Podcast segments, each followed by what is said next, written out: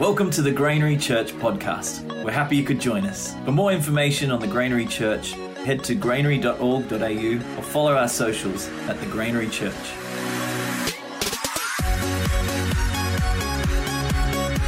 So I just want to bring greetings from Maitland. We've had an amazing uh, time up at Maitland lately. We've had the uh, the Great Gospel Tent going on, and honestly, we've just seen God do so many things over this last little while. We've seen a whole bunch of people come to salvation. How good is that? God is on the move. Did you know that? He's absolutely on the move. So we saw, um, apart from a whole bunch of salvations, we've seen some of the most incredible healings over the last week and a bit. And, uh, you know, God, it's just amazing. There's nothing too difficult for our God.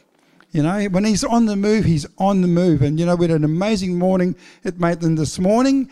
And uh, straight after church, we, we um, had our very, very first Granary Maitland baptism.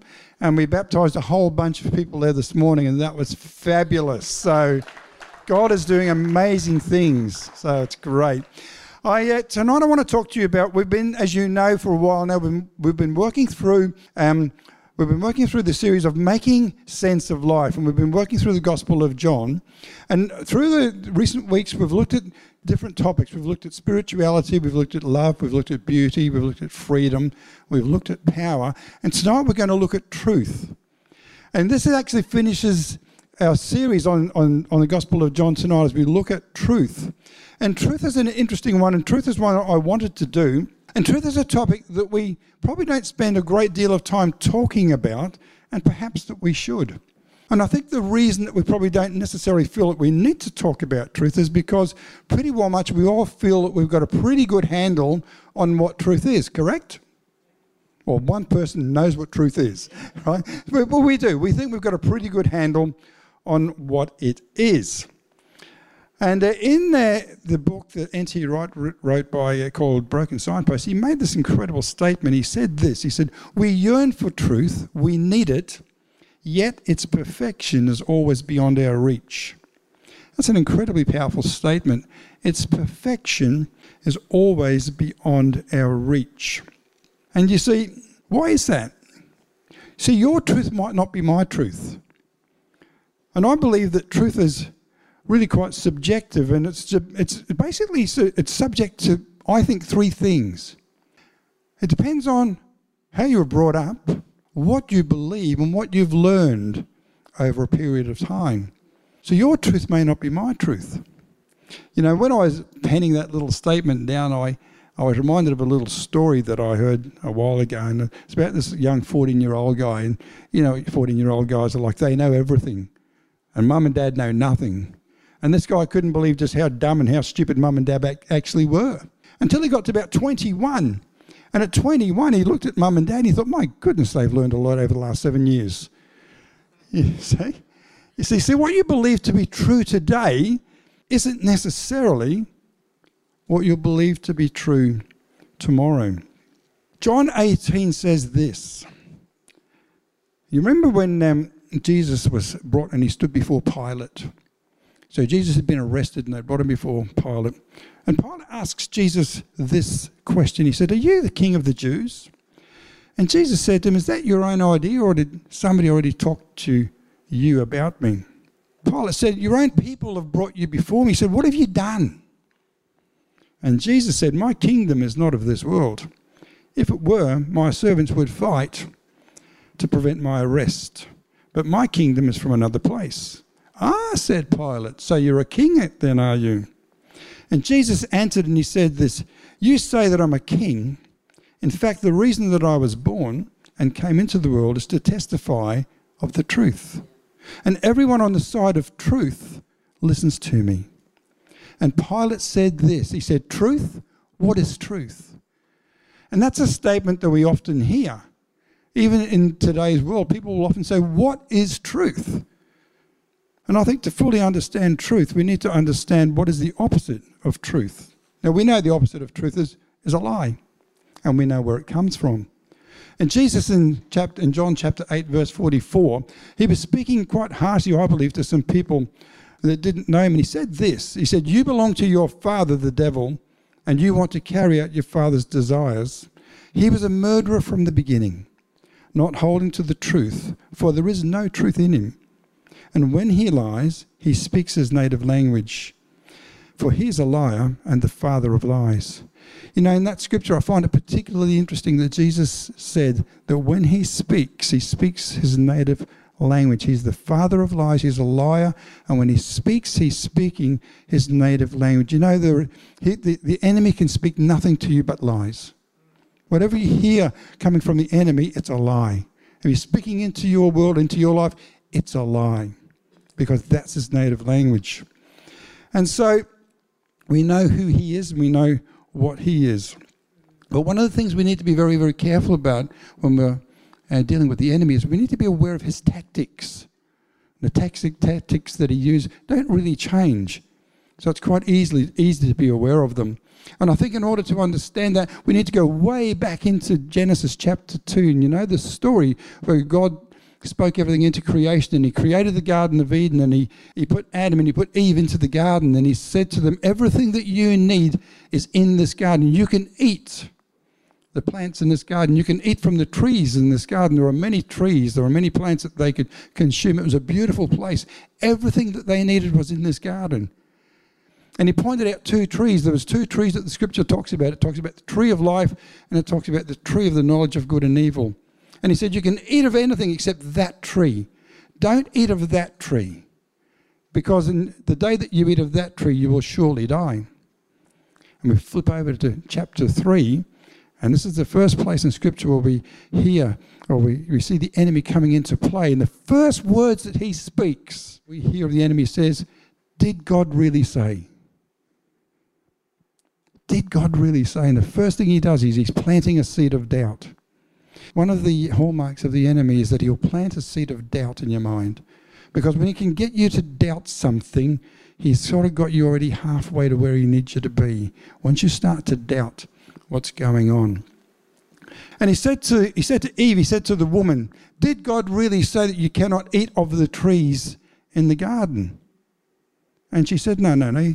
God said we can eat of all of the trees in the garden, but we can't eat that one because if we eat that one, we'll surely die. Well, he said, You surely won't die. And of course, we know the story that they ate the tree. Did they actually die? Well, we know that no, they didn't. In a physical sense, they didn't die, but in a spiritual sense, they did. And in that moment of time, in that moment of time, that brought a separation between God and mankind. You know, we need to be careful in these days of uh, of the tactics of the enemy. And one of his tactics is to tell what he's done here is a half truth. Half truths are so dangerous, guys, that we need to be very much aware of them. You know, we need to, and I'll, and I'll read what I've written down here because I really like the way I wrote it and I can never quite remember it. It said, We need to be careful in these days that we don't fall into the trap of the enemy by giving ourselves into what has just enough truth attached to it to be plausible, just enough truth attached to it to, to be believable. You know, something that sounds right, but it's actually a lie of the enemy. You know, and if someone tells you something or is asking you to go to something or to do a thing, right, if you get a bit of a check in your spirit about that, you need to pay attention to that check in your spirit because that check in your spirit just might well be the Holy Spirit alerting you to something you need to avoid. It's a place that you don't want to go. In John chapter 14, verse 15 and 17, Jesus said this If you love me, keep my commandments, and I will ask the Father, and he will give you another advocate to help you and be with you forever. The Spirit of truth. The world cannot accept him because it neither sees him nor knows him. But you know him, for he lives with you and will be in you. John chapter 15 and verse 26 says this When the advocate comes, whom I will send to you from the Father, the Spirit of truth, who goes out from the Father, he will testify about me. And then in John chapter 16 and verse 13, he says, But when he, the Spirit of truth, comes, he will guide you into all truth, and he will not speak on his own, but will only speak what he hears and will tell you what is yet to come. It's interesting there, you know, in the uh, here in, we see in three consecutive chapters that Jesus is talking about the Holy Spirit coming and refers to the Holy Spirit as the Spirit of truth. You know, when you look back at what we've just looked at about the enemy, you know, there's one thing that we can we can put together from this that you know the lies come from come from the enemy and they come from the pit, but truth comes straight from the throne of God through the Holy Spirit to us. Isn't that amazing? You know, we live in a world where it's become very unpopular to buck the trend of a postmodernistic society, where truth is defined by accepting the narrative that's being fed to us rather than standing firm and strong on the Word of God. And you know what, church? The well, you know what world the church actually needs us? No. You know what, church? The world actually needs us to stand strong and to stand, stand firm on the Word of God. Whether it knows it or not, it actually needs the church to take that place and to stand and say, enough is enough. The truth is the truth, whether it knows it or not. So, why do we long for the truth? And we always long for the truth. We want to be told the truth, don't we? We don't want to be fed lies. We just want the truth. You know, we go to we go to election times and we listen to the politicians ranting and raving and carrying on, and you think, are they telling me the truth or not? you know, and we really, really want them to be truthful to us, don't we? If they can't do a thing, tell us you can't do a thing, but be honest about it. And uh, so we want the truth. So why do we long for it? I believe it's because the truth brings freedom. Yes. Word says it. John chapter 8, verse 31 and 32 says this To the Jews who had believed in him, Jesus said, If you hold to my teachings, you are really my disciples, and you will know the truth, and the truth will set you free. I found this little saying, I love it. I love it. I've been hanging on to this one for a little while. It says this The truth doesn't mind being questioned, but a lie doesn't like to be challenged. Isn't that true? You know, have you ever caught someone out on a lie or, or seen someone who's been caught out on a lie you, and you watch them all start to squirm, you know, and they start to squirm and get all uncomfortable about being caught out. And then they try to get, then they get all defensive as they try to justify the thing, don't they? You see, the truth doesn't mind being questioned. A lie doesn't like to be challenged. But one thing I do know is that when a lie is confronted by the truth, it has to yield to the truth. A lie cannot stand in, in, in the presence of the truth. It, it, it, it can't overcome the truth. The truth is the truth. And so there's more to truth than we can imagine. But in this short message, one thing, one thing I really do know to be true, and that is this without the sacrifice of Jesus, I and you and many of us here were justifiably facing an eternity of misery. Jesus said in John 14, 6, He said this I am the way, the truth, and the life. No one can come to the Father except through me. And isn't it interesting there? He says, I am the way. There's no other way to the Father except through me. He said, I am the truth. He is the truth. You know, there was a time I was given the opportunity to actually meet Jesus. I'd heard about him and knew of him, but I'd never actually been introduced to him. And I was given the opportunity to actually meet him and to accept his sacrifice so that I then could live in the truth of, of the victorious and abundant life and destiny that I was designed for, that I was created to live. So, what does that victorious and abundant life look like? Well, does that mean that nothing in my world ever goes wrong? No, I wish. what about you guys? You're living a victorious, abundant life where nothing ever goes wrong? Anybody? Put your hand up because if you are, I want instructions. This guy's got it. I want instructions. You need to be up here. But stuff goes wrong, doesn't it? And so um, that's how it is. You know, I like a little saying. It says, you know, the facts are, but the truth is. Yes, things go wrong. Yes, stuff comes against us. Yes, the enemy's at work. Yes, there's all sorts of things that, that just seem to go wrong in our world. We get sick and we get all sorts of stuff. But you know what? The truth is, I, my strength and my source is in Jesus. He is my strength and He is my source. And it doesn't matter what else is going on in my world, I can draw directly from Him. And I love the story and one, I think it's a great example of how this out, outworks. There's a great story about Paul and Silas, and they were on a missionary journey. You can read about this yourselves in, in Acts chapter 16. It's a great story. So, Paul and Silas were on this missionary journey, and it says that they were on their way to a place of prayer, and that they'd met this woman that had been following them for a few days, and she was a slave. She was a slave girl, and the word says that she had a spirit in her that enabled her to predict the future. And she followed these guys around apparently for about three days, and she kept drawing. She kept crying out, you know, these guys are men of God and they will tell you how to how to get salvation. These guys will tell you how to be saved. And she followed them around for days doing this.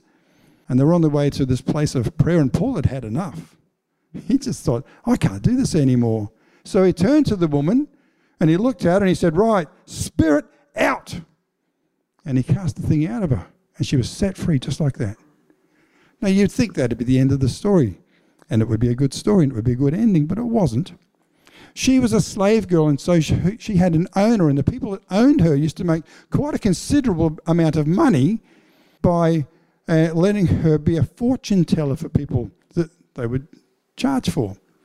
And so when they realized that their income had suddenly stopped, because now this woman could no longer do that because the spirit's been cast out of her, they, they seized Paul and Silas and they dragged them before the magistrate and they brought a charge against them. And the charge that they brought against them was upheld by the magistrate.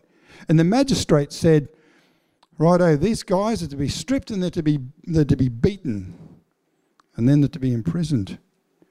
Now, I don't know, there's not too many guys here that might remember. When I was a young bloke going to school, if you did the wrong thing, we used to get the cane. Anybody here ever had the cane? Not at St. Philip's. Not at St. Philip's?